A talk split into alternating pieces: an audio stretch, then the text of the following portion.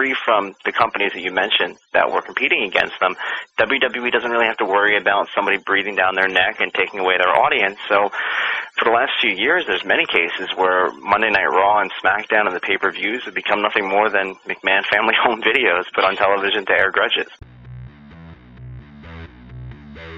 Ladies and gentlemen, Binnall of America!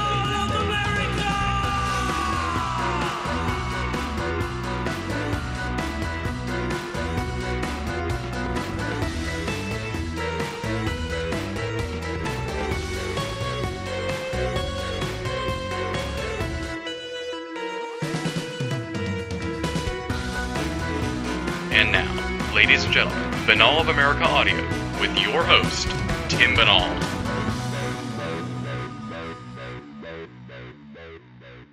Hello out there, my friends. This is Tim Binnall of Binnall of America dot com with another edition of Binnall of America Audio. It is June third, two thousand six. We have a very special edition of Binnall of America Audio for you on tap this week. It's Binnall of America Audio taking on pop culture as only we can with James Guttman, author of World Wrestling Insanity. Before I got into the study of esoterica, I was a student of professional wrestling. I really loved the genre. I became fascinated with the inside workings of the business and really was fast on my way to becoming an astute wrestling historian in many ways. But of course then I discovered the esoteric and I was dragged into the shadowy underworlds of conspiracy theory and U F Os. But since then, I've always seen the parallels between professional wrestling and the esoteric. Both uh, operate on the fringes of the mainstream. Both operate in secrecy. Each has conspiracy theories, whistleblowers, and fine, dedicated researchers to dig into the genre and find out more information for the lay people out there. And that is who James Guttman is. He's a fantastic researcher. He's a great writer. He's got the new book, World Wrestling Insanity, where he takes a look at the strange state of American professional wrestling today. Many of you may remember wrestling from the last six years ago when it was super huge. Now, not so huge, but pretty bizarre. James is going to talk about why it's so bizarre, what's going on, what are the circumstances that lend itself to letting professional wrestling run so wildly out of control. That's what he discusses in World Wrestling Insanity, and that's what we're going to discuss this week here on Binnall of America Audio. I want to welcome all the folks who are coming here from James's website, world wrestling insanity dot com. If you're a wrestling fan and you are not into conspiracy theory, you are missing out big time. So check out more Binnall of America Audio. Also, I obviously want to welcome our longtime Binnall of America Audio listeners. It's episodes like this and some of the other episodes so far this season that go off the beaten path that help us bring more diverse and fascinating esoteric researchers to the show. So if you're one of those long-time Binnall of America Audio listeners and you're wringing your hands that I've got a pro wrestling guest on the show, trust me, folks, there's a method to my madness. It'll all play out in the end. You're going to enjoy the ride. If you are unfamiliar with James Guttman, here's a little bit about him. James Guttman grew up on Long Island and has been following the wrestling industry for as long as he can remember. His Raw Insanity is one of the internet's most beloved and controversial weekly wrestling columns. His new wrestling website, world wrestling insanity dot com, is fast becoming one of the most popular wrestling resources online. His work has been featured in numerous publications, including London Publishing's family of magazines. James is the author of World Wrestling Insanity, one of the best-selling books ever for E C W Press, and the highest-selling wrestling book so far that they've ever had, which is an amazing achievement.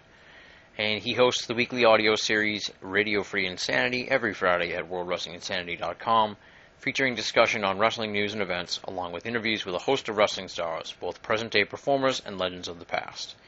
His website is world wrestling insanity dot com. The book is World Wrestling Insanity. The guest, James Guttman. Without any further ado, let's rock and roll, folks. This interview was conducted on May thirtieth, two thousand six. James Guttman on Binnall of America Audio. Uh, ladies and gentlemen, welcome to a special edition of Binnall of America Audio. James Guttman is the guest. He wrote the book, World Wrestling Insanity. It is about the decline and fall of a family empire, the World Wrestling Entertainment. You may have heard of it. I'm a longtime wrestling fan. I, full disclosure, I helped James uh, put up his uh, radio show on world wrestling insanity dot com, so we're actually kind of friends and stuff. So I said to myself, I want to get James on the show, do a little pop culture-style episode of Binnall of America Audio. And as a longtime wrestling fan, I've always seen the parallels between professional wrestling and conspiracy-oriented stuff and the esoteric. There's a lot of uh, work done in the shadows, if you will, and people are always trying to figure out what's going on, and the wrestling business is notoriously closed off to outsiders, which is pretty much kind of how the conspiracy-oriented people are, and we're trying to figure out what's going on with the behind-closed-doors situation, so you can kind of see the parallels there. And like I said, the guest this week, James Guttman, the book, World Wrestling Insanity. James, welcome to the show. What's going on, Tim? Good to be on, man. All right. Uh, let's talk a little bit first about your background, how you ended up uh, writing a book about professional wrestling. Uh, well, I mean, when I was younger, I did a, uh, I did a wrestling newsletter uh, right out of my uh, my house out here on Long Island. Nothing big. We I was featured in uh, I think Wrestling Eye magazine, New Wave Wrestling. It was called The Inside Informer, and it was cool because I was about fourteen, so I got a oh, wow.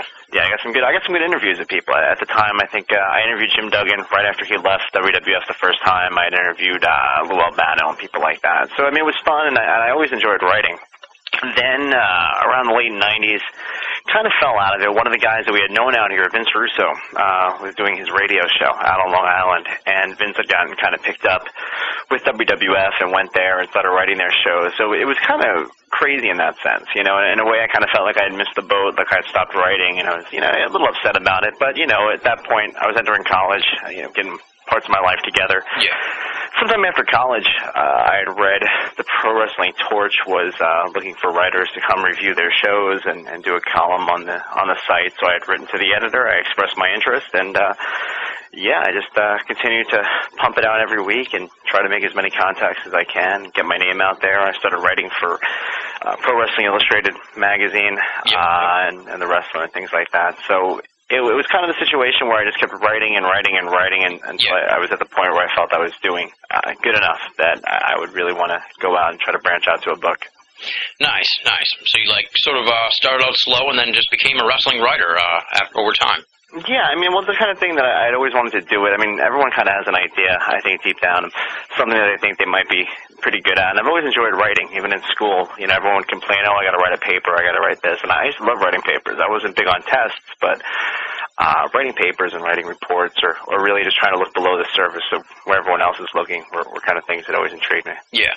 And um, we'll talk a little bit about professional wrestling itself. Uh Because, like, in the book, you sort of talk about how it's hard just to even tell people you're, you're, you write about professional wrestling. There's a stigma attached to it that, uh, uh, in a lot of ways, helps them remain sort of in the background, but also uh, hurts them in a lot of ways because people sort of don't take them seriously or just crap on them. Oh, exactly. I mean, you said in the beginning about the the parallels between Uh, the conspiracy world and the wrestling world.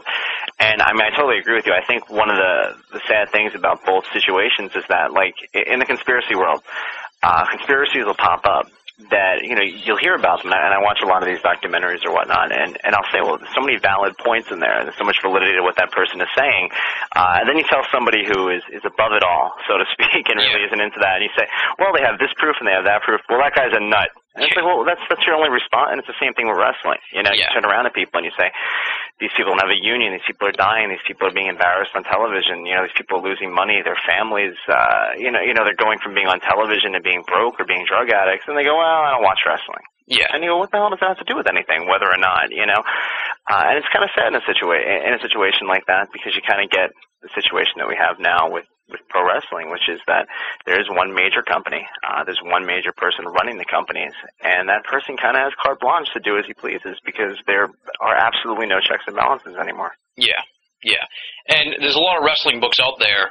Um, what made you sort of hone in on on uh, this particular topic and sort of uh, flesh out the theme of World Wrestling Insanity? Well, one of the things that I wrote the book in, in mind to do was reach out to a new audience, and I, I'm really happy the way it is, like doing this show here, and, and E C W Press, who's the publisher, have a lot of uh, future reviews and interviews set up with, with outlets that are not wrestling-oriented. Yeah. I kind of wrote it in a way that it's an overview of the company to somebody who's never watched professional wrestling or somebody who really has never really understood professional wrestling. But at the same time, I try to write it in a way that people who do watch wrestling can still learn from it and get things out of it. Uh, I think W W E right now is, I mean, obviously they're, they're the most well-known company uh, as far as wrestling goes in America, you know, North America right now. Yeah. So I wanted to focus on them. I, I don't really like to focus too highly on uh, on independent wrestling just because of the amount of people who go and follow it. It really isn't worth it. Uh, if you're going to write a book or if you're going to write a uh, an online article, I like to try to focus on the bigger, uh, you know, to, to get yeah. to more people. And I thought that with the way W W E has been running for the last few years, it's been kind of peculiar because we've watched it and we followed it as it goes along, and we watch Raw and we watch SmackDown, and we say, well, that's ridiculous, and they did this, and that's ridiculous, and that's ridiculous. But when I sat down and put it all into a book, one after another after another, it really just struck me with how many ridiculous things yeah. continuously happen. And when you put it all together, it uh, it stands out. So that's one of the reasons why I wanted to focus on the company I focused on. Yeah.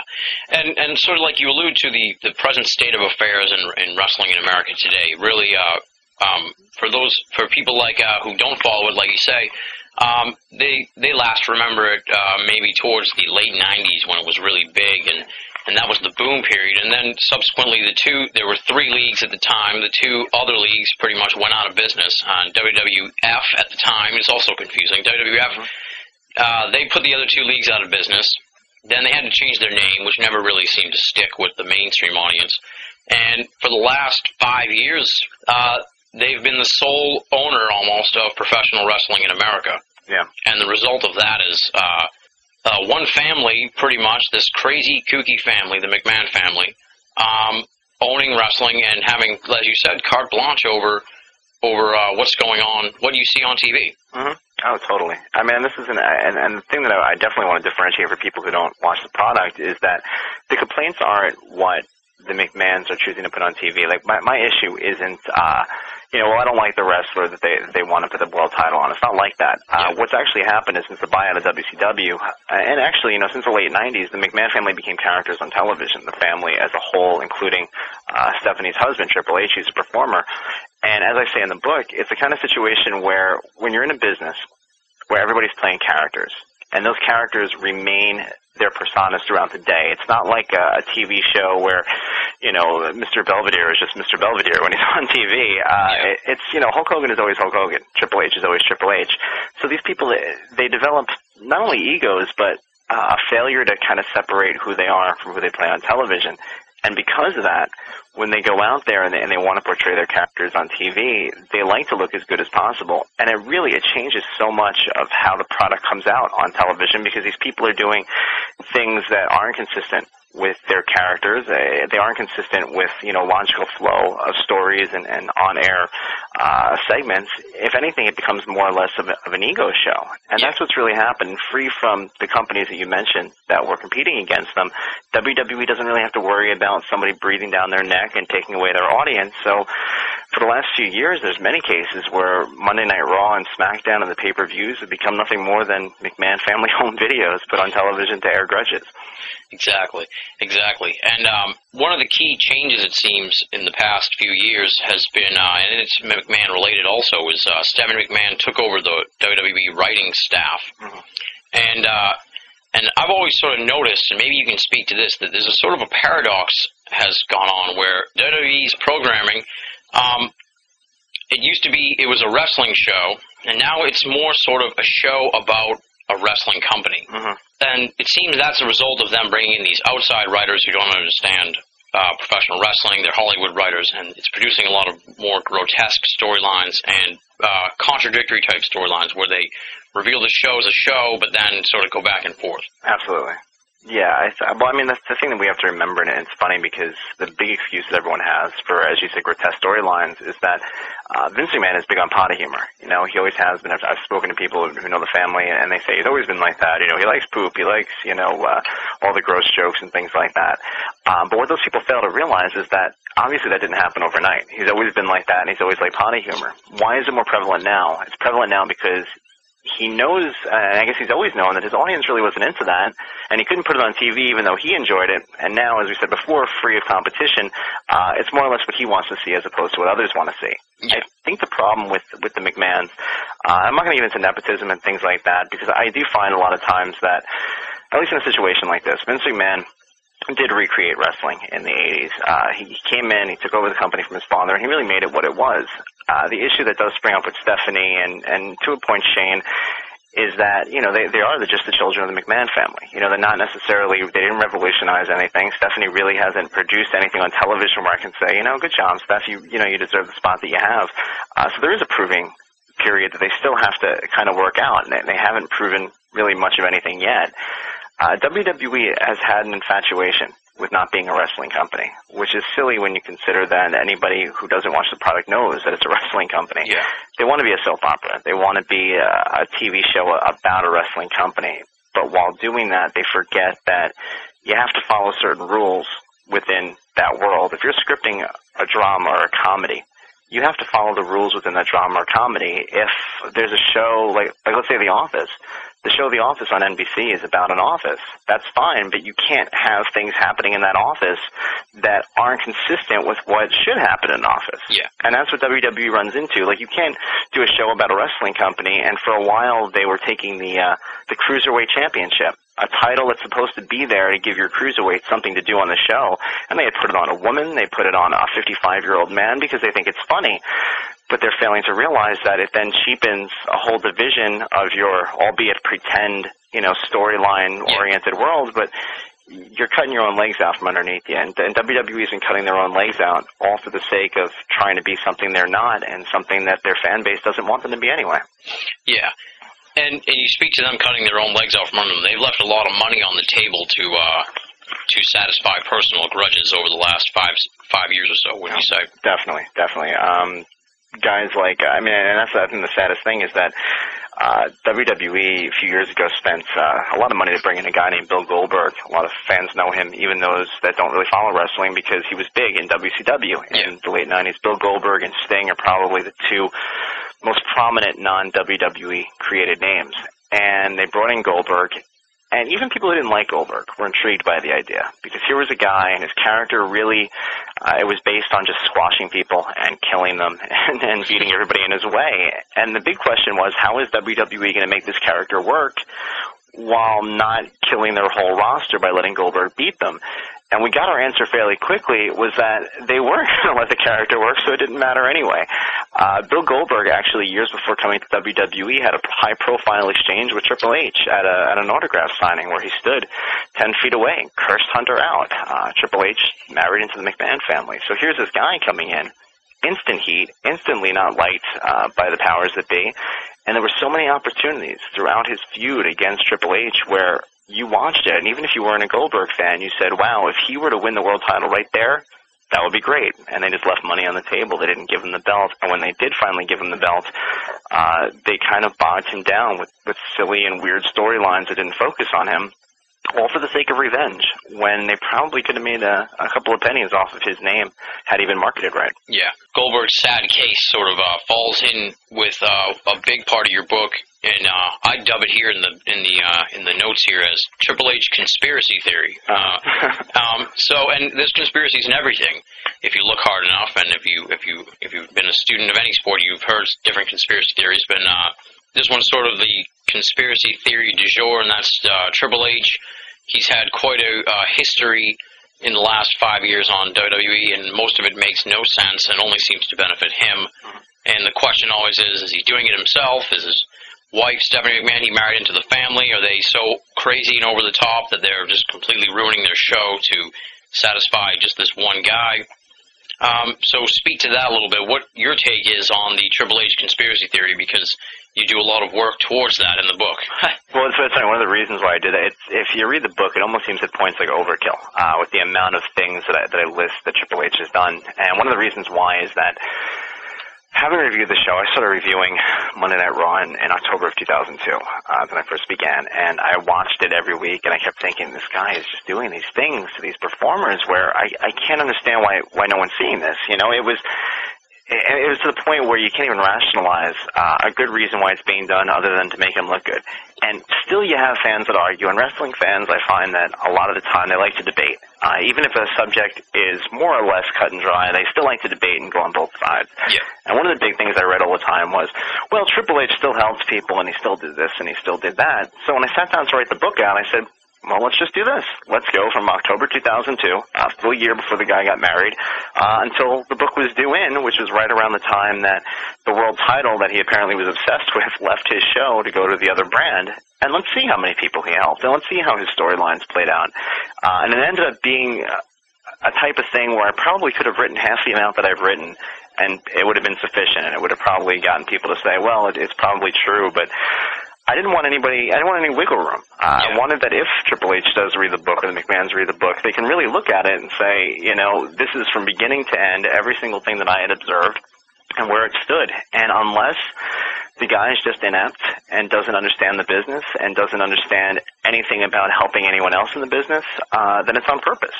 You know, I have a lot of respect for Triple H. He was a great wrestler before he was in the McMahon family. He's always been a top performer. This isn't a case of a guy coming off the street, marrying the boss's daughter, and becoming a world champion. He was the main eventer before he got married.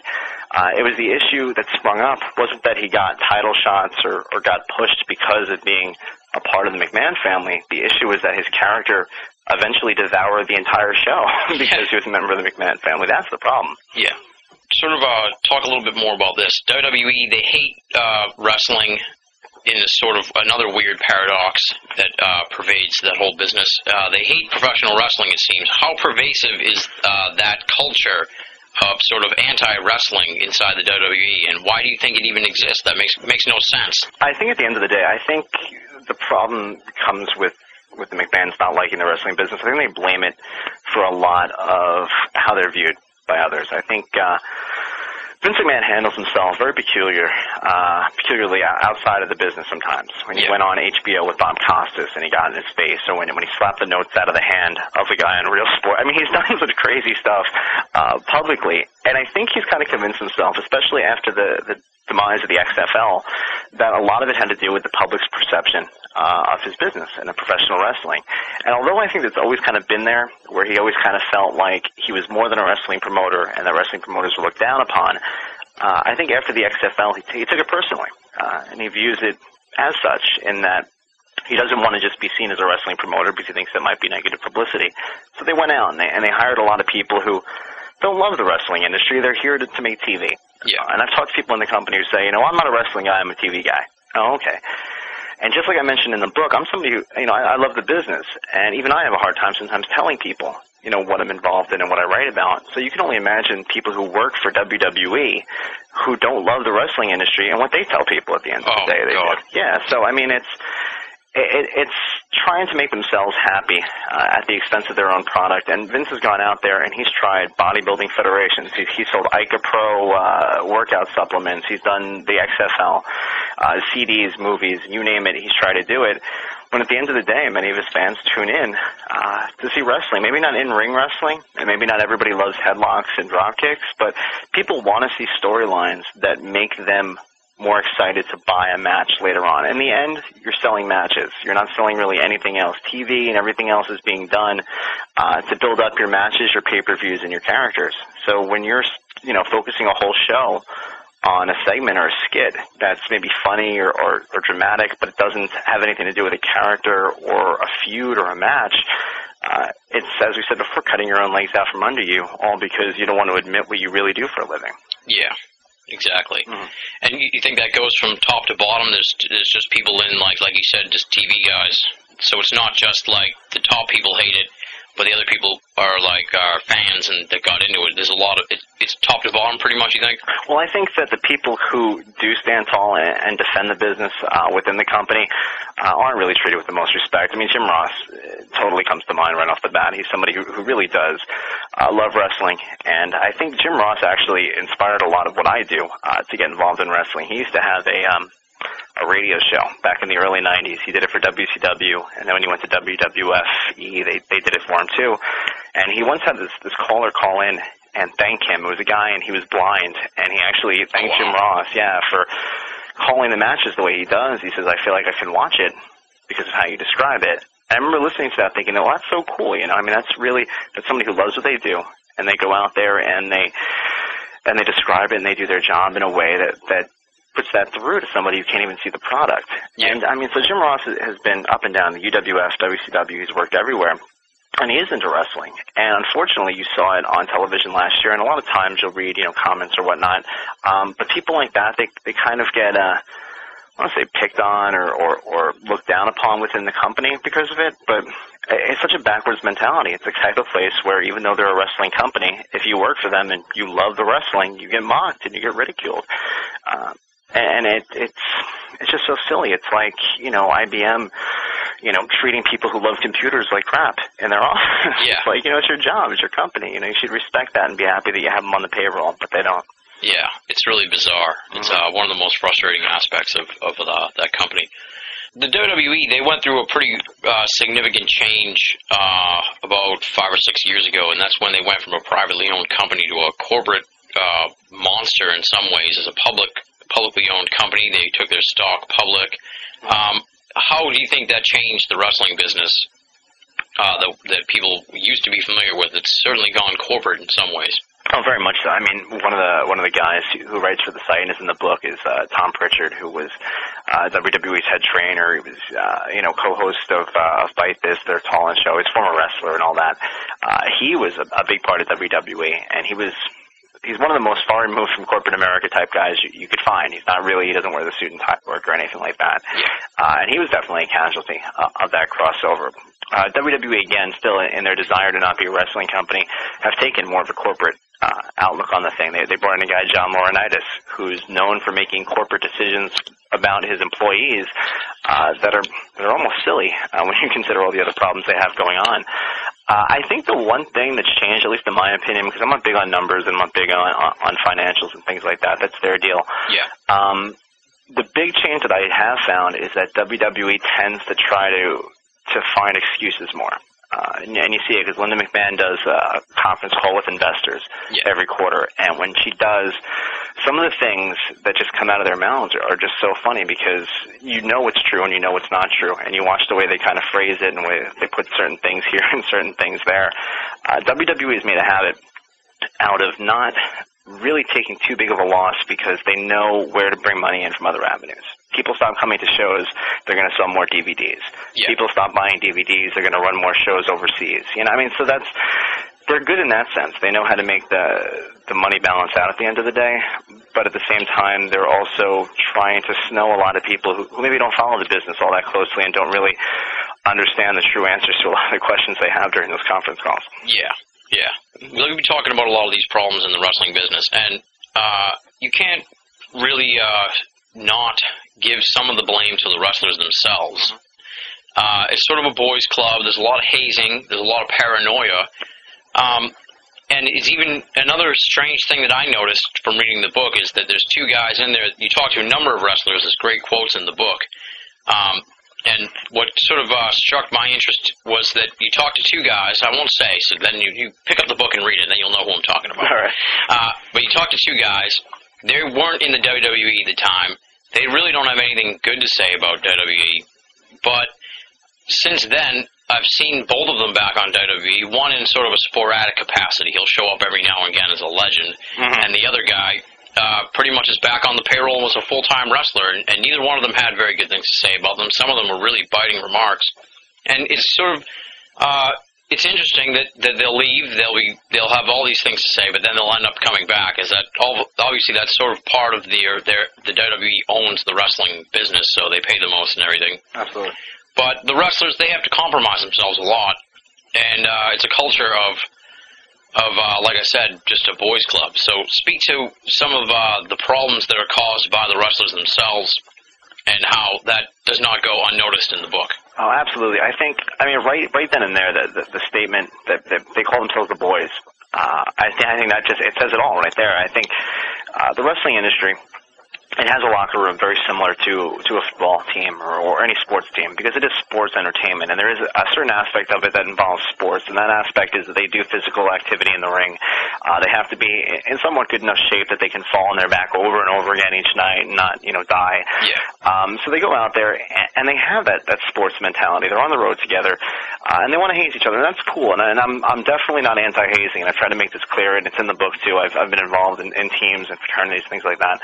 Um, So I understand the need to, to kind of haze somebody. The, the problem that, that comes up here is that it's not just hazing. It, it's almost this whole recess-like mentality of, you know, you have to put your bag a certain place. You have to shake this guy's hand. You got to shake that guy's hand. Uh, otherwise, they're going to, you know, tie you to a pole, or they're going to make you serve drinks on an airplane or something like that. Yeah. And that's all silly and well and good, and there's a lot worse things that, that they do make people do. I mean, I've heard worse stories than that. Uh, the issue that, that springs up is that these guys are independent contractors, and football teams, baseball teams, I mean, they're all in unions. Yeah. You know, wrestlers don't have unions. Wrestlers don't have uh, health insurance. Wrestlers don't have pension plans.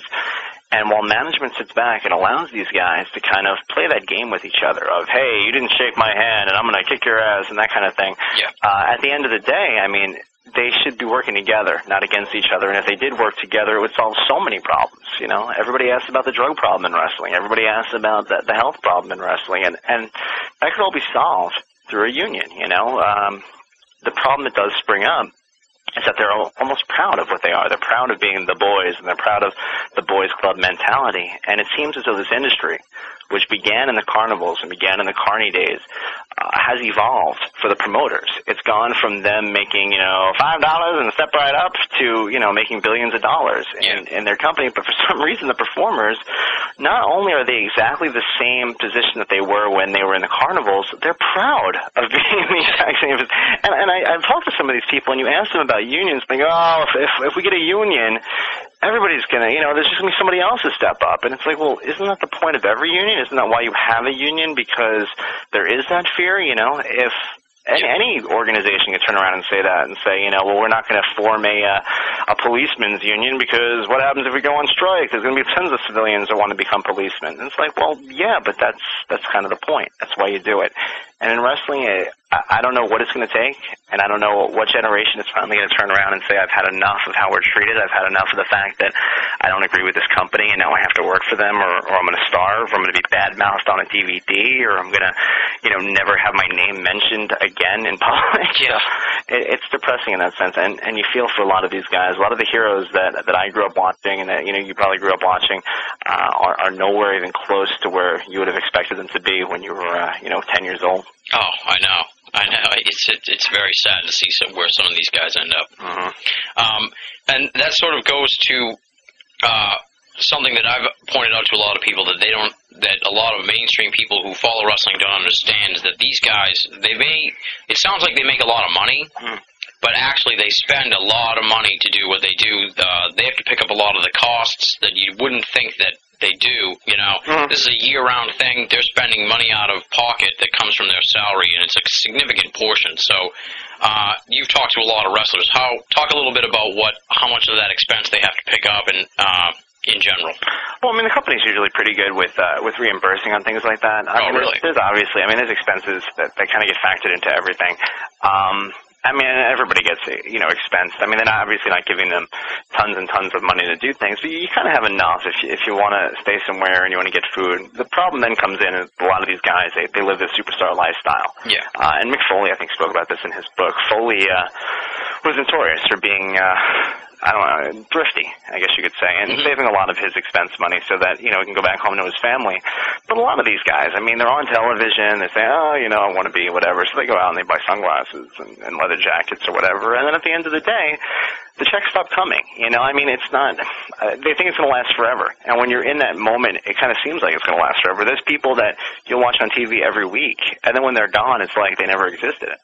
And a lot of them aren't prepared for that. It's a lot like these Hollywood stars. You know, they go out there and they're on television and they're mega stars, and you know where you know where's the money ever going to go? And next thing you know, you're Corey Haim and you're you know, yeah. thirty, and you're doing V H one's uh, top fifty child star shows. You know, yeah. and, and that's that's the issue. And a lot of them too, they develop the the addiction to painkillers. That was just uh, it was actually just dealt with on The Surreal Life. I don't know if you, if you watched the show, but yeah. um, Maven was on it. Mm-hmm. And Maven was in W W E, and they had a whole episode, not really a whole episode, but a portion dealing with his addiction to painkillers. And this is a guy who's been wrestling for five years. Could you imagine these guys who've been doing it for thirty years and, and actually winning matches on like yeah. Maven? You know, I mean, it, it's it's sad the way they go into these, this business wide-eyed with a lot of dreams, and a lot of these guys, uh, actually almost all of them, come out of it very different than when they first got in. That actually segues perfectly, sadly, into the next talking point, which is uh, the death epidemic in professional wrestling. This is uh, just sort of starting to get a little bit of mainstream coverage in the last year or so, and um, but it's actually been going on for like five, six, seven, almost a decade now.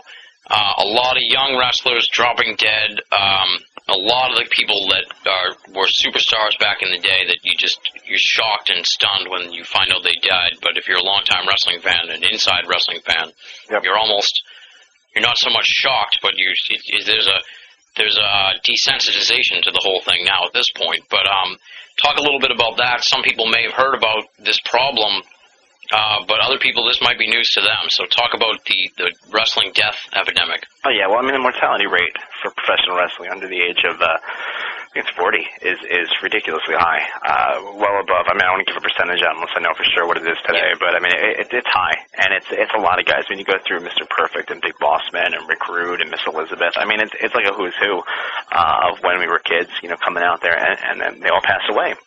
I mean, the issue, and one of the reasons why it's been hard to get the issue noticed, is because I think those of us who do try to make people aware of it, uh, a lot of times we tend to kind of get lost uh, when doing it. I, I think a lot of the things that we use as points cheapen it. And, and one example that I'll give you, and I hear that a lot whenever people are talking about wrestlers who passed away, and they brought it up on, on H B O when they did the story on it, people bring up the Junkyard Dog, who hadn't been wrestling for W W E for about six, seven years at the time of his death, and uh, and died in a car accident. You know, and then people come out there and they say, well, these wrestlers died in the Junkyard Dog. And it's like, well, Junkyard Dog doesn't really count. You know, I mean, just because yeah. a wrestler did die before forty doesn't mean it's part of the problem. I mean, it is definitely, it's a sad situation and it should be brought up, but it's not Vince McMahon's fault. And that's where he kind of gets the wiggle room, is yeah. that when wrestlers die off of his watch, he says, well, they weren't working for me anymore. I can't be blamed for it, blah, blah. I think that, again, uh, I mean, it all goes back to unions. I think if they had unions that had better health care, if they had better health care, better pensions, they wouldn't have to be doing some of the things they were doing to keep their bodies moving uh, after they were done with the ring. I think the issue that really kind of annoys people, and it came up last year, was when Eddie Guerrero passed away, and W W E kind of used it for fodder, for on-air kind of storylines yeah. and scripts. That... That was one of the, probably one of the most deeply offensive things I've ever seen W W E do on so many levels, because as somebody who runs a website, I, I dealt with emails from readers who were distraught, destroyed over, you know, Eddie, Eddie Guerrero dying. A lot of people had never really dealt with death before. They never had anybody that they watched on T V or followed pass away, so it really affected them deeply. And then for the McMahons to come out and script promos where Randy Orton says that Eddie Guerrero's in hell, or uh, how Rey Mysterio used Eddie Guerrero's name to become a, a popular star, it's like, well, that's kind of, you know, uh, wrong. Yeah, wrong, disturbing, and especially for the fact that he died on their watch. Like, I'm not a wrestling promoter, but if I had a company and one of my employees died on my watch, I would be too embarrassed to mention their name outside of, uh, you know, in a respectable way yeah. for a while. I mean, is there any responsibility on the, on their heads, even whether or not we blame them or not? Because, I mean, you know, once in a while something will happen in your life that you're not responsible for, but you feel responsible for. Yeah. And you need your friends to say, you know, oh, well, it's not your, your fault. In this case, uh, it's kind of like that with the McMahon family. Like, whether or not you believe they are at fault for the death of Eddie Guerrero, what do they think in their heart? Obviously, it doesn't affect them that much if they're going to make it part of their, their silly little storylines. You're going to go from a, a bikini contest to a segment about, you know, Eddie Guerrero, who died three months earlier right after. I mean, it's it's like, where's the decorum and where's the, the reverence, you know, the respect for for somebody who worked for you and passed away? And I think it's, it's that arrogance that fuels a lot of the people who, who come down on McMahon for the deaths in wrestling. And I think if, if he would accept the situation uh, for what it truly is, instead of always trying to back out of it and always trying to blame someone else or whatnot, and just accept, look, it's not one hundred percent my fault, but it is real, uh, it is something that we care about, and even some sort of policy or some sort of statement on it, uh, I think fans might respect it more. I, I think a lot of, of what the W W E does, they do to get a reaction as opposed to doing what might necessarily be right morally. Yeah. Yeah. Yeah. And and like you said, uh, all that stuff that they did to exploit the death of Eddie Guerrero, that could have been that could have been stopped from the top on down. So you really have to ask yourself, like, uh, you know, why didn't they step in? And yeah. be like, you know, we, this shouldn't be going on. And they didn't, and, you know, draw your own conclusions from that. Absolutely. I mean, one of the one of the tough things, especially about being uh, somebody who reviews the industry, is that you never want to question anything uh, that you don't know one hundred percent.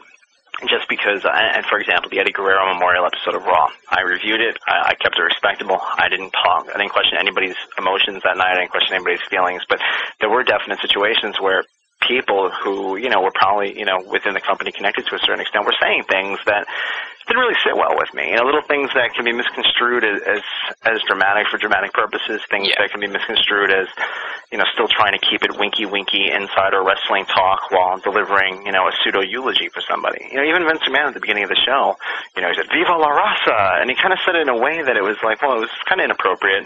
Yeah. Maybe you're a nut. I don't know, Vince. You know, I don't know where it comes from. But then within within a week, you go on W W E Shop Zone, where they're selling their, their merchandise, and there's Eddie Guerrero with a big sign that says Viva La Savings, you know? And it's like, yeah. where did that come from? You know, it, it, at one point, are, you, are they so far removed from society, and they've been living in that, you know, Titan Tower W W E bubble so long that they can't see right from wrong in, in a traditional sense, and that's what you have to wonder. Yeah. This is uh, something interesting that I wanted you to speak to, and you, co- you covered it in the book a lot, too. Um, And I've noticed it as a longtime fan, um, back when I first started watching wrestling, which was like eighty-eight, um, you couldn't even uh, get a decent wrestling book. Uh, if you were lucky, there was maybe one radio show in your area, and it was on at like four in the morning. Mine was, yeah, three a.m. on F A N. Yeah, yeah, and, and uh, you know, and it was only an hour long, and it was once a week, and... Um, you know, the wrestling magazines were usually like six weeks behind and still pretending it was real, so you just could not really get any information on wrestling.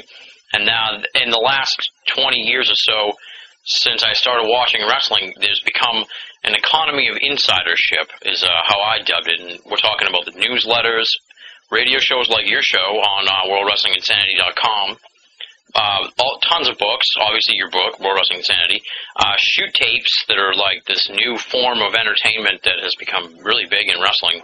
Um, talk a little bit about uh, the evolution of wrestling and how this economy of insidership has sort of sprung up out of nowhere with the birth of the internet, obviously, and, and then, you know, all this subsequent stuff. Well, it's funny because I feel like it's been an avenue that could have made money a long time ago. Uh, and, and one of the only reasons I think it wasn't more prevalent was because of that fear that, you know, you kind of got to keep kayfabe, as they say in the wrestling industry. You got to keep secret secret, which is basically, you know, what, what people mean when they say kayfabe. Uh, so they want to they want to keep the secrets within the industry. I remember I was in eighth grade, first time I saw a copy of the Wrestling Observer. Uh, this kid had it, and to me, it was like the most amazing thing I'd ever seen in my life. Like, yeah. you know, I was like, wow, I can't believe this guy has all that. Just the fact, excuse me, that he had real names in it, I was like, wow, somebody's real names in there. Um, I think what ended up happening was, you know, W W E themselves, back when they were W W F, admitted in the mid eighties that they were fake. Uh, they came out, they said it was scripted, it was choreographed, Vince did. did it to uh, kind of get around some athletic commission rules and regulations. Yeah. Uh, it was to the point where in the late nineties when Vince appeared on Real Sports with Bob Costas during one of those crazy Vince McMahon H B O interviews, Costas had asked him how much of his audience, what percentage believe wrestling is still real, and he said, uh, maybe two percent. You know, so... This is before, I mean, I ever got involved in it. That's why I always find it funny when they say, well, the internet's killing wrestling. It's like, well, Vince admitted it in the mid eighties. Uh, he admitted it again in the late nineties. I mean, the entire late nineties was built around the fact that wrestling wasn't, you know, real. It was supposed to be scripted. Yeah. Uh, I think the internet had a huge hand in it, and it has really nothing to do with the people on the internet. It just has to do with the tool that is the internet. Yeah. You know, I mean, I was uh, talking to somebody the other day, and we can't even remember what it was like growing up when you weren't able to say to yourself, you know, who was that actor in that movie, and be able to look it up immediately. Yeah. You know, we take yeah. it for granted now. You know, Encyclopedia Britannicas, we had a whole set of encyclopedias in my house that were, you know, doing reports with seven-year-old information, you know, in this yeah. long set. Um, the internet's there for people who like a certain thing. And whereas before you would probably have to talk to somebody, talk to somebody, talk to somebody to find out how to get a copy of The Observer, or find out inside news, or call a hotline, uh, now anything you ever want to know about anything ever is on the internet. I just found I just found the original scripts to The Karate Kid two online. I said, I can't believe this is online. Um, and it's like that with wrestling. I mean, if somebody likes wrestling, they're going to look it up online. If they look it up online, uh, they don't want to read the same stuff that they already know from television. They don't want to read the stuff that was in the magazines when we were kids. You know, if somebody's reading something online, they want to know as much as they can. Yeah. And, I mean, it's like that with video games. It's like that with movies, T V shows. Uh, the internet has changed the way, not just that we deal with wrestling, but the way we deal with, with the world around us. And the McMahons and, and the W W E has still failed to realize that. And they still kind of treat the internet like maybe it was true in the late nineties in that it was a small fringe part of the, the, the business and it really wasn't that important. Uh, the Internet's become as important to people today as television. You know, so to turn around and, and to discredit it, Uh, is a silly move, but it also explains why it is where it is right now, and it's because, you know, society moves on, technology moves on, and, and the business needs to move on, and, and that's, I think, what's brought us to where we are now, and, and so many people are trying to, to cash in when they can. Yeah. Yeah, and then sort of uh, part of uh, that acknowledgement of wrestling as as a show in some ways um, is sort of taken advantage of by W W E in the sense that now that they're the sole company, uh, now that they pretty much own wrestling, they now also own wrestling own wrestling history. Mm-hmm. And they have the opportunity to rewrite wrestling history at their at their pleasure, and and and people will just pretty much believe it now. And since W W E owns all the wrestling tapes, they really do pretty much own at least the visual history of wrestling, not so much the stories, but they own they own the visual history, so they can tell us how it was when those of us who were around realized it wasn't that way. Mm-hmm. Um, talk about how the W W E pretty much owns the history of wrestling. That's crazy. That's the kind of thing that uh, if I ever were to write a sequel to this book, was, was something I would definitely you know focus on a little bit more too. Um, W W E really did something a few years ago that a few people realized the the severity of it. Um, They got on this kick, and I remember when I was researching the book, this first started happening, uh, of doing D V Ds about stars who didn't work there anymore. And they were creating the Ultimate Warrior D V D, which was the self-destruction of the Ultimate Warrior, which was, by and large, a slam piece on the Ultimate Warrior. I mean, and there were positive things, and W W E tried to say, well, you know, we say nice things or whatever, but for the most part, for somebody who really, and I wasn't an Ultimate Warrior fan, I'm still not an Ultimate Warrior fan, Ultimate Warrior is not a likable person. Uh, yeah. You know, he, he's got very extreme views on, on minorities and on, on you know, uh, sexuality in the country and things like that. And whatever side you're on in that debate, uh, even people who might agree with his sentiments have to disagree with the way he expresses them because he's very, really unpolitically correct to the point of, of trying to be offensive. Um, so what they did was W W E created this D V D about the Warrior, and they badmouthed him.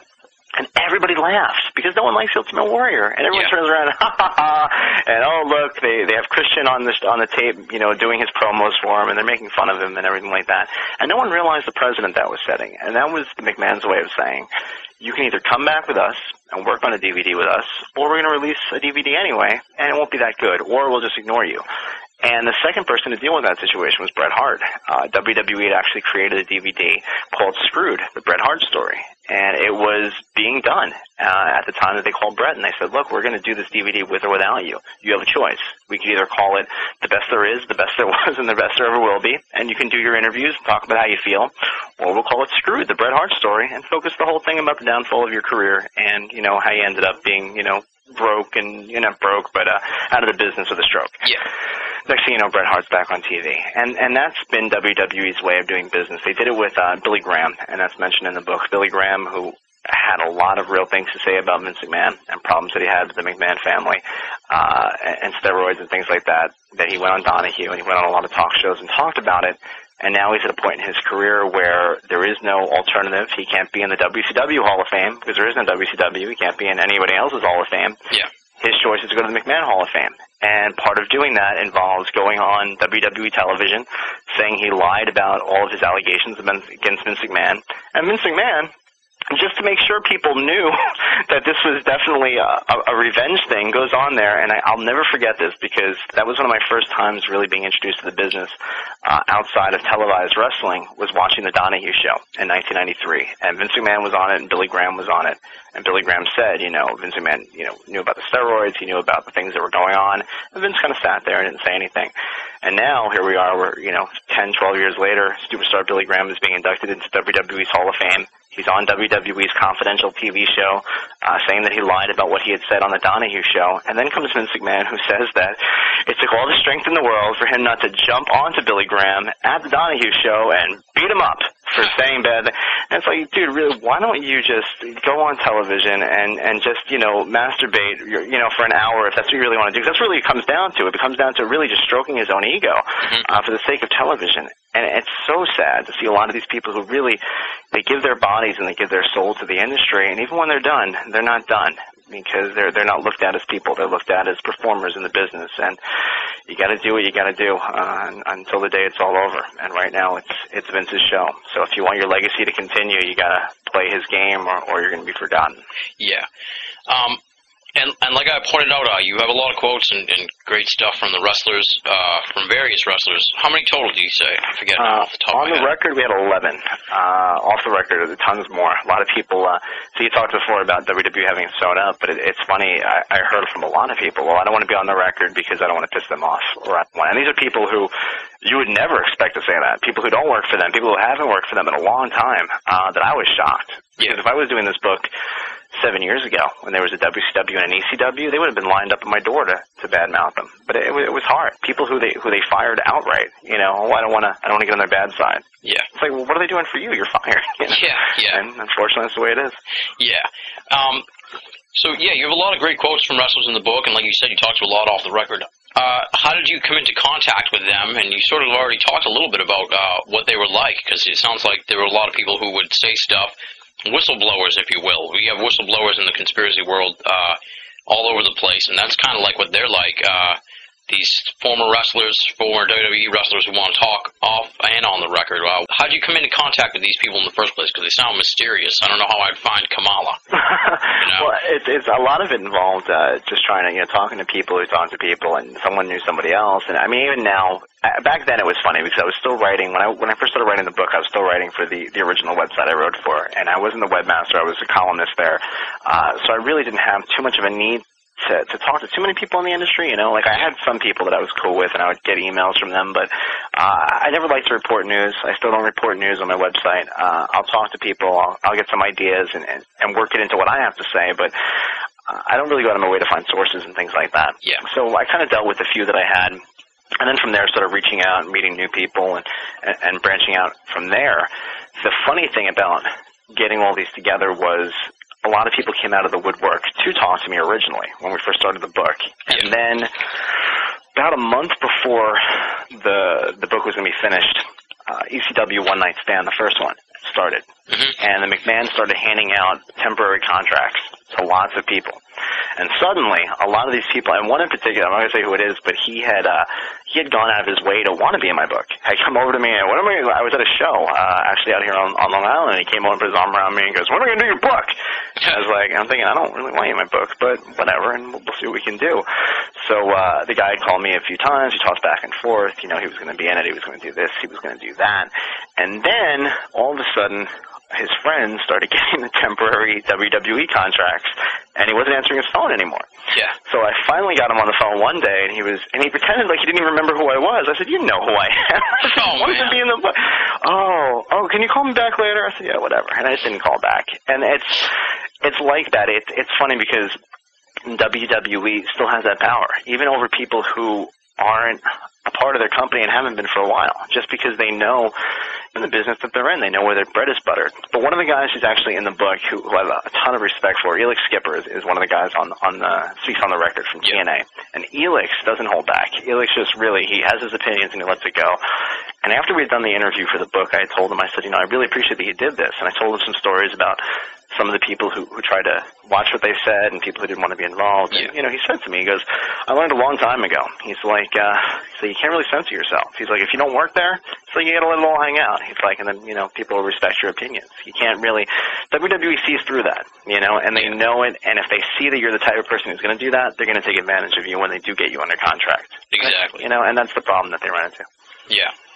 And it's still that, that boys will be boys sort of attitude where uh, they'll they'll bend for the promoter and not the other way around. Absolutely, totally. Um, so we're talking about all these problems uh, in in the wrestling industry. if you obviously you can't, you're not, they're not going to name you new head of W W E. But no. If you last I checked, I don't know. I haven't been online in an hour or so, so it could have broken.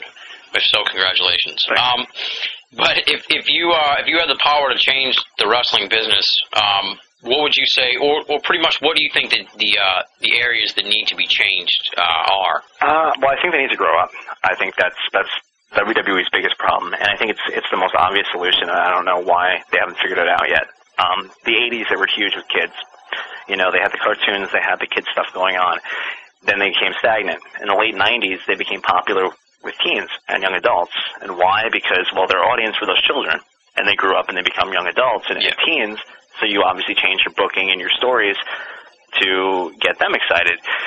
And also, you got to look at what was popular at the time. In the eighties, the popular Mister T was popular, and Cyndi Lauper, and all that bubblegum cheesiness. Yeah. And in the late nineties, it was Jerry Springer, and it was you know uh, the you know the New World Order, and and kind of that badass type of mentality of wrestling. And yeah. nowadays, uh, the popular things are shows like twenty-four and Lost and The Sopranos, and, and and shows that involve following a story and following it to the end, and maybe.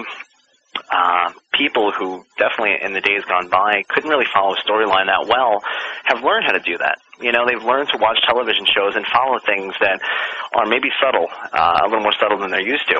And yeah. I think W W E needs to, to realize that, hey, you know, if we got all these kids in the eighties, we caught up with them in the nineties, let's catch up with them again in two thousand six and provide a, a form of entertainment that isn't lowbrow and proud of being lowbrow. Maybe something that's a little more respectable, uh, something that involves a little more intelligence to follow, characters that uh, are relevant. That's another thing, too, man. Characters are just not relevant. I mean, I go throughout my day, and I guess maybe it's because I've always followed wrestling, I've always followed like that. Like, and you run into people in different situations, whether it's a, you know, a job or something like that, and you think to yourself, that would be a great wrestling character. You know, you can get, yeah. like, the, the angry, you know, whatever.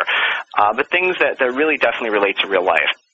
And W W E doesn't do that. A lot of their characters are cut right from that, that comic strip type of mentality. And, I mean, I had this with the Spirit Squad, which is a new uh, a new group that is, I mean, it's popular enough. It's five guys. They play evil cheerleaders.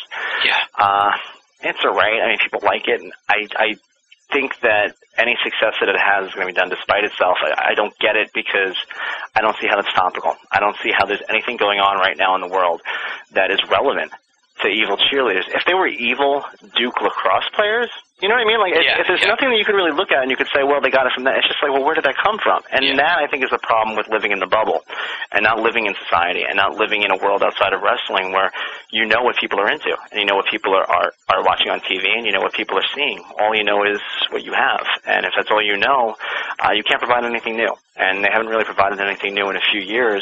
And the difference between this in the late nineties, in the late nineties, you had people who could come along and talk into Vince McMahon's ear and say to him, well, this is wrong, we should fix it. And he might actually do it.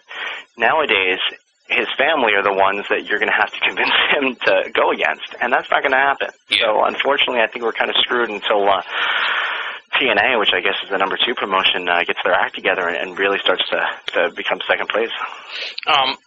And, and you touched on sort of a, a concept that's spread now throughout wrestling in the last, like, year or so, and that's the wrestling bubble. Uh, it seems to be almost like the culture of ha- of hating wrestling within W W E. There also seems to be a culture of, uh, of like, an insulation. They seem pretty out of touch with what's going on in the world in general, not, like, just uh, the thing that just popped into my head when I was gonna, when I was thinking, when I was saying the question was uh, the terrorist attack uh scenario that played out last summer that caught them a lot of flack. Um, that's sort of the most extreme example, but there seems to be a, a culture of uh, insulation within W W E that hurts them, that hurts them big time. Well, it's funny because when you're saying that's exactly what I was thinking. I was thinking the exact angle. Um, That's actually a case of, I mentioned earlier about how wrestling fans like to debate things even when it's cut and dry. And with the terrorist angle, and this is what I loved about this because it proved that point, uh, when Muhammad Hassan and, and Sean Devari uh, came out and they were playing Arab Americans, and, and Hassan is, is Italian to boot, which is even funnier, um, they were coming out playing terrorists and they, they were terrorist sympathizers or whatever. And all the wrestling fans are debating, oh, well, they're not really terrorists, and how can you say they're terrorists, and it's, it's really, it's not like that, and blah, blah, blah. There was all this debate going back and forth, and to me it was so silly because it was like, if you watched the show and you couldn't figure out that they were terrorists, you know, and that was their gimmick, then I don't know what the hell you're doing. Um, but then, after the issue came up where they had the bombings in the London subway, and W W E chose to air uh, a storyline, an angle that night on SmackDown that involved uh, almost simulated beheadings uh, of The Undertaker, courtesy of these two terrorists and their friends, the same day that the bombings happened. Uh, all of a sudden they got pulled from T V, and the real news, real quote-unquote news uh, channel started to pick up on it. Yeah. All of a sudden the debate ended, because the news channels came out and they said, two terrorist characters in W W E, and then no one debated it anymore. I said, well, yeah, I guess. Well, it's like, that's the kind of situation, and W W E thrives on that. They thrive on that on that debate amongst people, because then they're allowed to get away with things that are so blatant in what they are, you know, and, and they don't get questioned on it. As far as knowing society, uh, I think W W E fails to realize that. I mean, and it's, it's always been said that no publicity is bad publicity, and even bad publicity is good publicity. Yeah. Um, and they tend to gravitate towards that mentality, but it, it's not really that true. I think that no publicity is bad publicity for a moment, uh, and then it becomes bad publicity. You know, I mean, bad publicity will definitely get you curiosity views. And you'll have people tune in and say, I can't believe that I heard what W W E did. I got to see the show and see if that's true. Then they watch it once, but you, those people aren't going to tune in again. Yeah. You know, they're tuning in to see how bad you really are. They're not going to say, you know, I tuned in because they shocked me and insulted me, but the show is just so good. I have to keep watching. No one's going to do that, you know, yeah. And, yeah. and that's their problem. Yeah, and uh, like I said, they gravitate towards the bad publicity, and uh, sometimes it may help, but a stream of bad publicity does not help. Does not help at all, and that seems to be, you know, they may get four bad things they do, and then one good thing that'll barely be mentioned, because it's like, dude, you've done so many bad things. Like, you should be visiting the troops. Mm-hmm. Like, you should be, you know, doing good things all the time. Look at all the awful things you're doing all, constantly.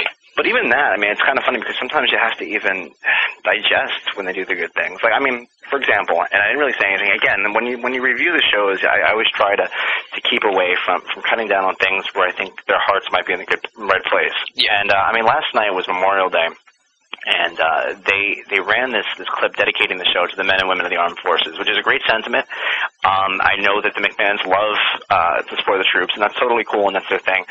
Um, what was funny about it was that they played the, the video clip twice, at the beginning of the nine o'clock hour and the beginning of the ten o'clock hour. Mm-hmm. And um, did you ever see the movie Scrooged with Bill yeah. Murray? Yeah. All right. In the beginning of the movie, they're trying to sell the Christmas Carol Uh, special with John Houseman, and there's three commercials, and one of them is ridiculous, where it was like death on the road, and it was like supposed to like scare people, like you have to watch The Christmas Story, your life may depend on it. Yeah. And I'm watching the thing for the troops, and I'm watching the beginning, I'm saying, well, this is nice, you know, they're like, oh, the men and women of our, then all of a sudden you go to like burn down buildings, are like, but we tend to forget the value of our freedom. It's like, where's this coming from? You know, like what a downer out of it. And it was long, and it was twice played, and I think that even when doing things that are good, sometimes W W E, their their personality as a whole, of the company, their, the company's personality or, or the way they project themselves yeah. is so heavy and so so heavy-handed that it, it definitely cheapens a lot of the good things they do, because they beat you over the head with it, you know? Um, even before wrestling was the way it was, and I remember in the early nineties, Vince McMahon got an award for some humanitarian thing, and, and they did twenty, oh, for Michael Landon, uh, or I think it was Michael Landon. No, it wasn't Michael Landon. I'm not really sure. But it was uh, the beginning of Raw. Half an hour was spent showing Vince McMahon getting the award, and it's like, that's a bit of overkill, yeah. you know? Yeah. And, and that's W W E. They, they they focus very heavily when they do goodwill and charity that a lot of people who sometimes uh, are looking for reasons to, to be haters or, or not be, you know, pro-W W E, yeah. uh, it even turns them off, you know, and it's like, well, it's not really doing anyone any good if, if even your good work is being pushed so hard that people are getting turned off from that, you know? Exactly, yeah. Where do you see uh, the wrestling business going in the next, uh, like, five or ten years? Uh, do you think we're headed toward another boom period for wrestling where it's going to get more mainstream acceptance? Uh, obviously, uh, right now, the The number of wrestling on T V has actually grown considerably in the last couple of years, so it's, it appears that there may be a boom period on the horizon, but what do you think the wrestling landscape is going to be like in the next few years? Uh, well, I think it's always going to be a staple of our culture. I think wrestling is a genre of entertainment that's, you know, Uh, older than anything we got here. You know, I mean, it's been going on hundreds of years, and television was built on, on pro wrestling. So I always think there's always going to be wrestling on television. Um, as far as a boom period, I think the business is going to have to evolve uh, and find its identity. I, I think that by continuing to to kind of run shows, and everybody's doing it. You know, every company's doing it. They're, they're either running shows with no frills, like uh, you know, some of the smaller promotions run very generic no frills companies, or they're all trying to do the, the late nineties W W E uh, formula, uh, which is so cookie cutter, man. It, it's it's there's one authority figure. There's people who are against the authority figure. There's people who are for the authority figure, and then there's people who don't count, and that's how their show is run. You know, yeah. uh, T N A does it, W W E does it. Somebody's going to have to break that mold. Somebody's going to have to find what people are looking for. Personally, um, see, and I don't know if the numbers back this up, so I, I don't want to say it either way, but uh, borrowing a lot of what U F C does, I think might be a good idea. Uh, I think U F C has a way of promoting their fights where it becomes about the fighters, mm-hmm. and it becomes about honor, which I think if you want to get lost into that world of where two men are fighting each other, uh, you have to focus on honor a little bit. It can't all be about voices in their head or you stole my hat or whatever the hell they fight about nowadays. There has to be a certain amount of, I mean, because at the end of the day, you know, you can create all these scripts and these stories to, to help sell a match, but at the end of the day, two men fighting is, is about honor, and, and that's, that should be the utmost thing right there. No one wants to lose because, as a guy, you don't want to lose uh, a match when your honor is at stake. And yeah. W W E, especially now, and a lot of the wrestling promotions don't really focus on that with their with their competitors. It's always about, you know, well, you hit me in the head with a guitar, and it's like, well, what about the fact that, you know, you're a wrestler, your job is to win matches, and you don't want somebody to stop you from doing that. That should be what it's about. And I think they really they need to kind of get rid of all the all the flair and all the uh, the spectacle uh, a little bit once in a while, and, and try to sell a match no frills and, and, and with, with a little bit more uh, more focus on the performers rather than the, the situation surrounding the performers. Yeah. All right. Now you talked a little bit about uh, U F C. That seems to have become uh, it's sort of filling a void here, uh, and maybe the next big thing. In a lot of ways, it's a different genre altogether, but it is, in, in a lot of ways, another form of professional wrestling, almost going back to the very early days of professional wrestling. It's gone almost complete full circle, it seems. Um, talk a little bit about the Ultimate Fighting and uh, how you think it's changed wrestling and just in general. You, you, like I said, uh, you're a longtime fan, so you probably remember when U F C was first starting out, and uh, now it's... Uh, I remember when it was first starting out. I can't believe how big it is now. Absolutely. I mean, I still remember watching the first one at my friend's house. Um, you know, back when it was, uh, I mean, you had Gracie, you had Chemo, who was awesome back then, Shamrock, and uh, uh, Tank Abbott, who ended up in W C W being a fool, was yeah. an ass kicker in U F C. Um, the thing with U F C, and if you want a perfect example of what separates the Ultimate Fighting Championship from, from W W E and professional wrestling, uh, look at the reality shows that are attached to them. W W E had a show called Tough Enough, um, and I cover a lot of that in the book, where it was on M T V for a while, but one of the things with Tough Enough was it was about learning how to be a professional wrestler. And a lot of what they showed on television had nothing to do with training. It didn't really foster a respect, uh, respectability for the business. Yeah. It didn't really show anybody how tough it was. And these are kids that... I knew people who were in W W E at the time that the last Tough Enough was, was happening, and they would call me and say, you know, these kids are running through the parking lot and they're puking, you know, like they're, they're going crazy. Really, they, they put them through hell. And then when you watch T V, W W E had them doing contests where they dressed in drag or where they, you know, try to play capture the flag or something or tug of war or whatever the hell they did. Yeah. And it really, it, there was just no respect for it. Uh, it made the guys all seem like goofs. In the, in the end, all people really had to go on was a popularity contest as to who won and who lost. There wasn't even any real competitions between them to determine who got eliminated. Ultimate Fighting Championship, if you were to watch uh, The Ultimate Fighter, which is on Spike T V, which is probably one of my favorite shows right now, uh, just because of the way it's structured, it fosters a respect for U F C. You you end that show thinking, wow, this is a, a tough sport. These people really, really care about it, and they really want to to do it. And I think that, in and of itself, speaks volumes for how U F C views itself and how W W E views itself. W W E has guys who want to become wrestlers and want to prove what they can do, and rather than show that to its audience, they show the audience these guys are goofballs, whereas U F C has the exact same thing, people who care about U F C and want to succeed at it, and they show their audience how much they care and how much they want to succeed at it. It's respect for what your company does, uh, and it kind of all goes back to that with W W E. They don't have respect for what they do. Uh, they want to be something different. Ultimate Fighting Championship wants to be the Ultimate Fighting Championship, and there's never any doubt in anyone's mind about that, you know, how they portray themselves and how they portray their shows, and I think that's what really separates the two. And you think there's a crossover uh, audience, and that they might be taking some of the uh, the old wrestling fans away, or the newer, or you know, uh, grabbing in those young fans that would normally would have liked wrestling back in the day before U F C came along. Now they're sort of more into U F C. I know they're stealing sort of the boxing demographic, but do you think they're they're leeching onto or sort of draining some of the pro wrestling fans too? I think they could be. I think that uh, a lot of the ways that they do their promoting uh, is very similar to what's always worked in wrestling. Mm-hmm. Um, some of the top feuds that I remember uh, in, in the business, I mean, it always goes back to when, when I was younger and, and people say, well, you know, you're talking about WrestleMania three, but I mean, WrestleMania three was highly successful, and it's kind of thing so many people remembered. Uh, Hogan and Andre, I mean, that was based on honor. That was based on, you know, two former friends who, you know, have this issue with each other. Steamboat and Savage, you know, Ricky Steamboat had a, had a ring bell, you know, shoved into his neck and had to be out of wrestling, and this guy injured him. Uh, and that's a lot of what U F C is doing now that W W E doesn't do anymore. Um, you know, things are... are promoted in a way that fans uh, professional wrestling might be used to and might have missed from the days when they used to watch it on uh, you know, C B S or whatnot. A lot of the uh, the gritty kind of realism, because for the most part, you know, U F C is real, so they're able to do that. They're able to promote in a way where their product is real. And before wrestling broke kayfabe uh, or, or started telling secrets about itself, it used to promote the same way. Because back then, the idea was to convince people it was real, you know? And nowadays, because they admit that it's fake, uh, W W E and, and a lot of the companies tend to forget that they should still be promoting it as if it was real. I mean, the idea at the end of the day isn't to fool people anymore. And it's not to, it's not to fool you into thinking that the fight between, you know, Big Show and Kane is going to be a real fight. At the end of the day, the, the trick is for you guys to know that it's fake and for the company to still play it straight in a way that you can get lost in that moment and pretend it's real. You know? It's like watching, uh, I said twenty-four before, but I mean, if you're going to watch twenty-four the whole time and keep thinking to yourself over and over again, well, it's Kiefer Sutherland, it's not really him, you know, it's Kiefer yeah. Sutherland, uh, how bad would it be if the writers of twenty-four actually thought that too? Well, what's the point in selling Kiefer Sutherland? You know, they know he's Kiefer Sutherland. He was in, you know, uh, a Stir of Echoes. They know who he is. You know, I mean, it's, or he wasn't even in Stir of Echoes, but.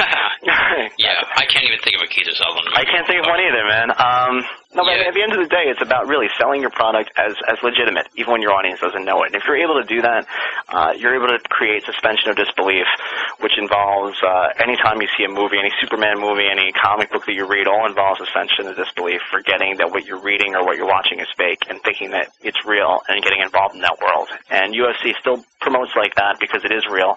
Uh, and W W E and the wrestling companies need to remember that their product, when being written for an audience, should be portrayed as real. Yeah, yeah. Like, sounds like they're having a hard time getting over that hump of uh, of real fake that always sort of hangs over the over the wrestling business. Absolutely. It seems so silly to me, too, because it's if, if for a company that's so obsessed with trying to be different forms of entertainment, it's like, why can't they follow the same rules that other forms of entertainment follow? You know, you can have a scripted show, but you don't continuously reference the fact that it's scripted during the show, you know, and it was in the late nineties and, and things like that, it became kind of the big thing of wrestlers to walk out of character, and it was fun for a few weeks because it had never been done before, and it was surprising. Uh, they had a situation where a wrestler named Beaver Cleavage, who had the most ridiculous gimmick on the planet, uh, walked out on, on an interview, and they were like, Chaz, what are you doing? Why are you leaving? And it was shocking, and he said, wow, I can't believe that guy just walked out on his character. That's pretty cool. Yeah. Um, But the problem is that it can't be done over and over again, and the reason why it was cool was because it, it hadn't been overdone. And then it just reached a point where writers and promoters forgot that their product was supposed to be portrayed as legitimate, even when it wasn't. Yeah. Um, and what has been uh, – have you heard any reaction from within the W W E to the wrestling to, to your book? And um, and outside W W E, you know, wrestlers who might have read it who aren't in W W E? Uh, well, I mean, I've got, it's funny, I have, I actually heard a lot, a lot of feedback before the book even came out from W W E of, uh, of a lot of the, uh, the people that you would probably expect, uh, to not be happy with it, weren't happy with it.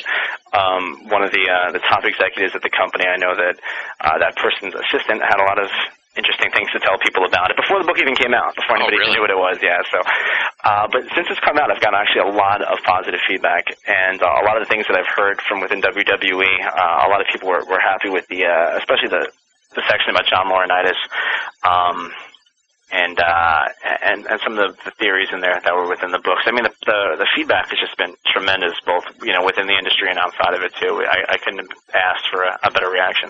Yeah, well, I enjoyed it a lot. It's a really cool book, and uh, it's very digestible for a mainstream audience, which I think is great, because a lot of wrestling books sort of uh, you'd have a hard time loaning them to a friend who's not a wrestling fan. But I say this book definitely you could give it to somebody and be like, here, you now you can kind of understand what I'm watching all the time. Mm-hmm. That's actually one of the reasons I wanted to write it. When I first started writing uh, about wrestling. None, none of my friends, I mean, I have one friend who, who, who watches wrestling, but other than that, most of my friends aren't into the business, uh, don't really get it. You know, I mean, I say in the beginning of the book, they, they name five wrestlers, and then they realize that Rocky Balboa is not a wrestler, and then they know four wrestlers. Um, and, and it gets so frustrating to tell. I still have friends that, you know, I'm like, I have a friend of mine who's all about the book. Talked to him about it all the time, and I was like, yeah, you know, I started explaining how, you know, well, didn't this happen, and the Vince McMahon did this, and then he turns to me, and he's like, so it's all fake, right? And I'm like, dude, where are you coming from? Uh, so when I wrote the book, I said, I got to write it in a way that these people who, who still don't know that wrestling is, is legitimately accepted as fake, and people who still don't understand the storylines and the and the real versus phony uh, can kind of pick it up, and, and, and they can get through it. My, my goal here is to is to introduce the world outside the bubble to the world that exists within the bubble, and uh, and show them just because it's it's a lowbrow, I guess, form of entertainment doesn't make the people within it any less uh, deserving of strong careers. Doesn't make people in it any less deserving of being treated uh, with respect. And yeah. A lot of them aren't. And unfortunately, it's that stigma that the McMahons have helped create. Uh, as far as people not loving the wrestling business, that has allowed that to continue. And my goal here was just to kind of open up some new eyes to that. That's great. Um, tell me about uh, world wrestling insanity dot com, the website, also uh, Radio Free Insanity, that, like I said earlier, that I help you out put it online and stuff. Um, tell the audience here about, about your website and the radio show. Absolutely. When I when I first started the website, the website's world wrestling insanity dot com, and one of the things I wanted to do when I started the website was I didn't want to create a, a wrestling news website. And one of the reasons for that is I think that there's actually too many wrestling news websites. Yeah. I mean, right now we have three major ones, uh, and at times it, it seems like less, you know, just because there really isn't enough news to continue to be repost and repost and repost. Yeah. Uh, it, it's crazy. Like, you'll find, you know, somebody will get released, and someone will have a headline, someone else will have a headline, three days later someone else has a headline, and someone has a little more news about it. Um, so I didn't want to get involved in that.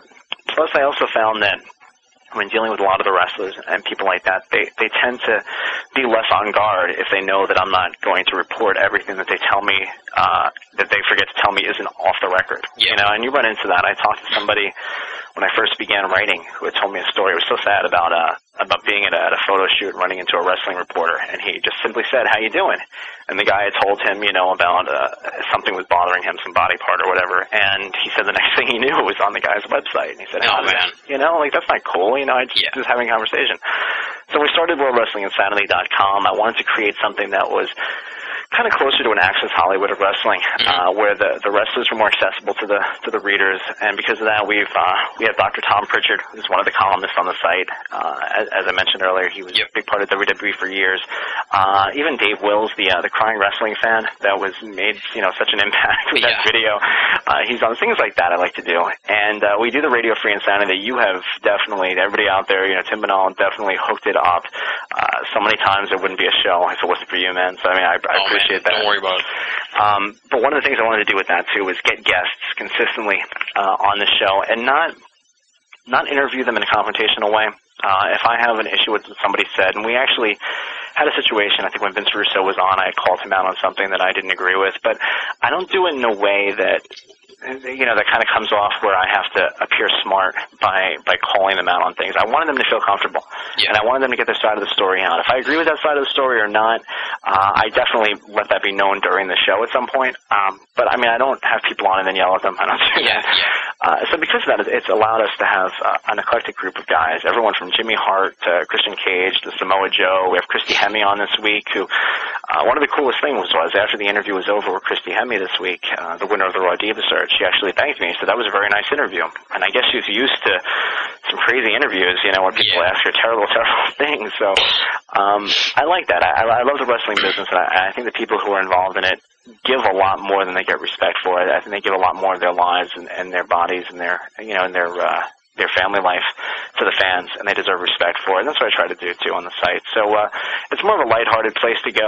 Uh, you're not going to, you know, things aren't sugar-coated, but at the same time, it, it's presented more in an entertaining manner that I think people can, can go to it. And even if you're getting in, first involved in professional wrestling, you don't have to feel overwhelmed, and uh, and you'll probably get the gist of it just by looking around. Yeah, yeah. And it's a lot like uh, Binnall of America dot com. We're sort of, uh, we're very similar in a lot of ways. Uh, you, you cover wrestling, and I cover conspiracy theory, but a lot of our stuff is very similar, um, and we're sort of like the same way. And your radio show, um, obviously I've listened to it a lot. I really enjoyed it. I've listened to some of these other fly-by-night shows, and uh, they're okay, but a lot of times they're more about make, uh, putting over the show uh-huh. and the two wacky ha- like co-hosts, and you know, then they have some wacky other guy come in and stuff, and it's always like, I don't know, I don't like that. Well, there's a lot of that. There's, I, I think that what, what happened was with wrestling journalism, a lot of people try to be like other people, yeah, and because of that, a, a lot of people, I think, lose who they are. Um, one of the things I did when I first started writing, uh, I, I tried to just be very different than anyone else, just be myself, really. Mm-hmm. And I think if I had gone out there and tried to be like, you know, Dave Meltzer or somebody who wasn't me, uh, it, it would have shined through. And I, I think you can kind of tell when you hear a show or you read somebody's work if, if they're trying to be more or less a character, be be something other than they're not, and, and that, that hurts them, I think, in the long run. Yeah, yeah. And what I like about the show, too, is uh, it's a lot like my show in a way. Uh, I always tell people when I'm going to have them on the show, and then other people ask about it. It's sort of like inside the actor's studio for uh, conspiracy, and I think your show is a lot like that, too, for wrestling. It's you sort of get inside the head of the wrestler and, and without, you know, bringing them on to be like, why did you do that? You know, yeah. Which is cool, because, like, a lot of times, you know, it may be...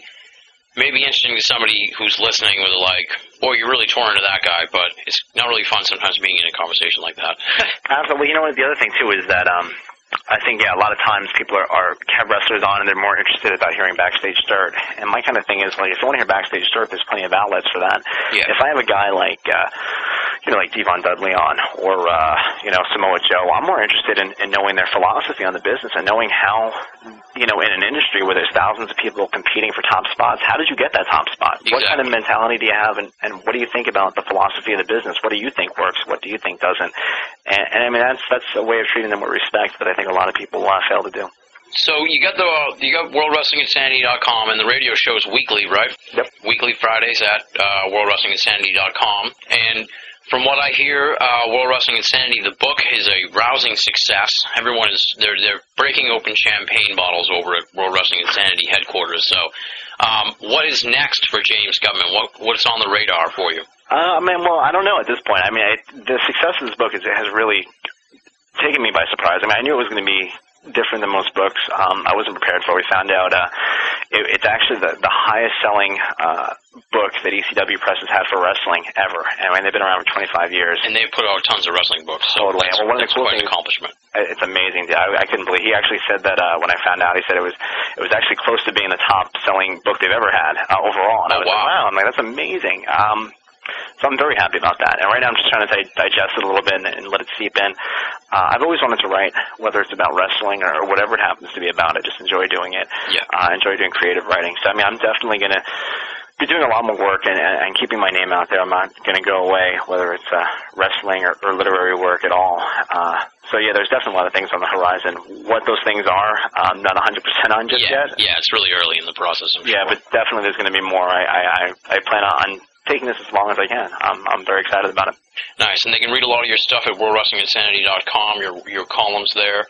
And obviously, like I said, the radio show is Fridays uh, at world wrestling insanity dot com. And the book, World Wrestling Insanity, it is about the decline and fall of a family empire. I highly recommend it uh, for the long-time Binnall of America audio uh, listeners who are interested in getting inside the wrestling business, have a curiosity, want to find out a little bit more about it, don't want to be overwhelmed by this, the information. It's always overwhelming when you first get into something, but this book's great. You can pick it up and read it, and you're not going to be like, I didn't understand a thing. Mm-hmm. You know, you'll you'll totally understand it, and you'll enjoy it a lot, and it's very uh, very humorous at times, and really made me laugh out loud several times, so it's it's a great book in that regard as well, and uh, you should be very proud of yourself. It's a, as far as wrestling books go, a lot of them come and go, and you're like, uh, but this one's pretty memorable and enjoyable. So you did a great job on the book, James. I appreciate that, Tim. Thank you so much, man. And thank you very much for being on the show. Not a problem. Thanks, uh, and thanks to all the, thanks to everybody. Thanks to uh, you know your listeners out there. And if uh, if anybody out there gets a chance to do pick it up uh, that hasn't followed wrestling, you know, drop me a line or go to our message board because I'm I'm very interested in the opinions on those who uh, who aren't the hardcore audience and see what uh, what they think of the book too. Awesome. That does it for this week's edition of Binnall of America Audio. Big thanks to James Guttman. The book is World Wrestling Insanity. The website world wrestling insanity dot com. Check it out. I hope you enjoyed this special edition of Binnall of America Audio. If you are a new listener who found the show because you're a big wrestling fan and wanted to find out more information about James and the book, you know you want to come back for more conspiracy theory, U F O talk, Bigfoot talk, Spear of Destiny. What's that? Find out on Binnall of America Audio. Big thanks also this week go out to Leslie, Chiron, and Arlie of Binnall of America dot com for your help and support with the audio series and the website. Check out Binnall of America dot com, updated daily with esoteric tomfoolery as only we can. Weekly columns from Leslie and Chiron. Twice a month we hear from Arlie. I've got tons of stuff going up there constantly, so check out Binnall of America dot com. It's the place to be in the esoteric world. I want to give a shout out and a plug to Leslie's Ghost Photo Contest going on right now. We're past the submit your photo stage, folks. We're at the voting stage. This is where you have to come into play. This is where we all have a voice. It's time to vote for the winner of the Ghost Photo Contest. You're going to want to go to ghost photo contest dot blogspot dot com, find out information on how to vote, check out the pictures, decide on your favorite, vote for a winner. First place gets Ghost Hunter Season one D V D Collection and Ghost Hunter's Keyring. Second place, Sci-Fi Channel T-Shirt and Ghost Hunter's Keyring. Third place, Sci-Fi Channel T-Shirt. Those are the prizes. It's up to us now to decide who will get the prizes. ghost photo contest dot blogspot dot com. This contest being brought to you by Ghost Hunters, the T V series, Sci-Fi Channel, the cable channel, Debris Field, the blog. You know the Debris Field. It's from B O A's Leslie. She does fantastic work. Check it out, ghost photo contest dot blogspot dot com, and vote for a winner. Next week on Binnall of America Audio, we have Royce Myers, creator and editor of U F O watchdog dot com, one of the most controversial, beloved, and infamous U F O websites out there. We're talking to Royce about the evolution of the esoteric on the internet, hoaxers, where they come from, why they're doing it. We're talking about the Jonathan Reed hoax case. We're talking about the alien autopsy film case. We're talking about the infamous Sean David Morton lawsuit against U F O Watchdog. We're going to get Royce Myers' take on this lawsuit, uh, how it happened, and his thoughts on it. Plus tons more, how he reconciles the often repeated mantra, there's no money to be made in ufology, with what he perceives to be a lot of folks trying to make some money in ufology through nefarious means. He's going to talk about that next week on Binnall of America Audio, six ten six, be there or be square. If you're a long-time Binnall of America Audio listener and you want to help out the audio series, there's a PayPal button at the audio archive and at Binnall of America dot com, the index. Click on that, make a donation. If you can afford to, if you have the money and you want to help us out, it costs money to put on a show like this. Phone bills, bandwidth, and just time. Just a lot of time goes into a show like this. So if you can afford it and you want to help us out, click the PayPal button, make a donation. We would hugely appreciate it. As I said, Royce Myers next week on Binnall of America Audio. We should have two more episodes after that, and then we're calling it a season, folks. That's the big news. We're heading down to our final three. Royce Myers is three. We got two more after that. And then that will be the end of Season one of Binnall of America Audio. We're taking the summer off. We're already hard at work on Season two. We'll get more into Season two as the weeks and months go by. Royce Myers next week, another guest the week after, and then the season finale in three weeks. Be there, be square at Binnall of America dot com. Until next week, folks, this is Tim Binnall signing off.